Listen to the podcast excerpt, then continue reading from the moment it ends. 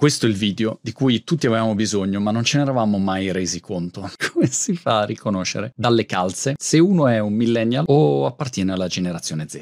In un caso hanno le calze che si vedono, nell'altro caso hanno le calzine che il fantasmino che non si vede. E stando alla teoria scientifica di questa signorina, la generazione Z ha sempre la calzina vista e millennial invece no. Lei, ad esempio, è una millennial.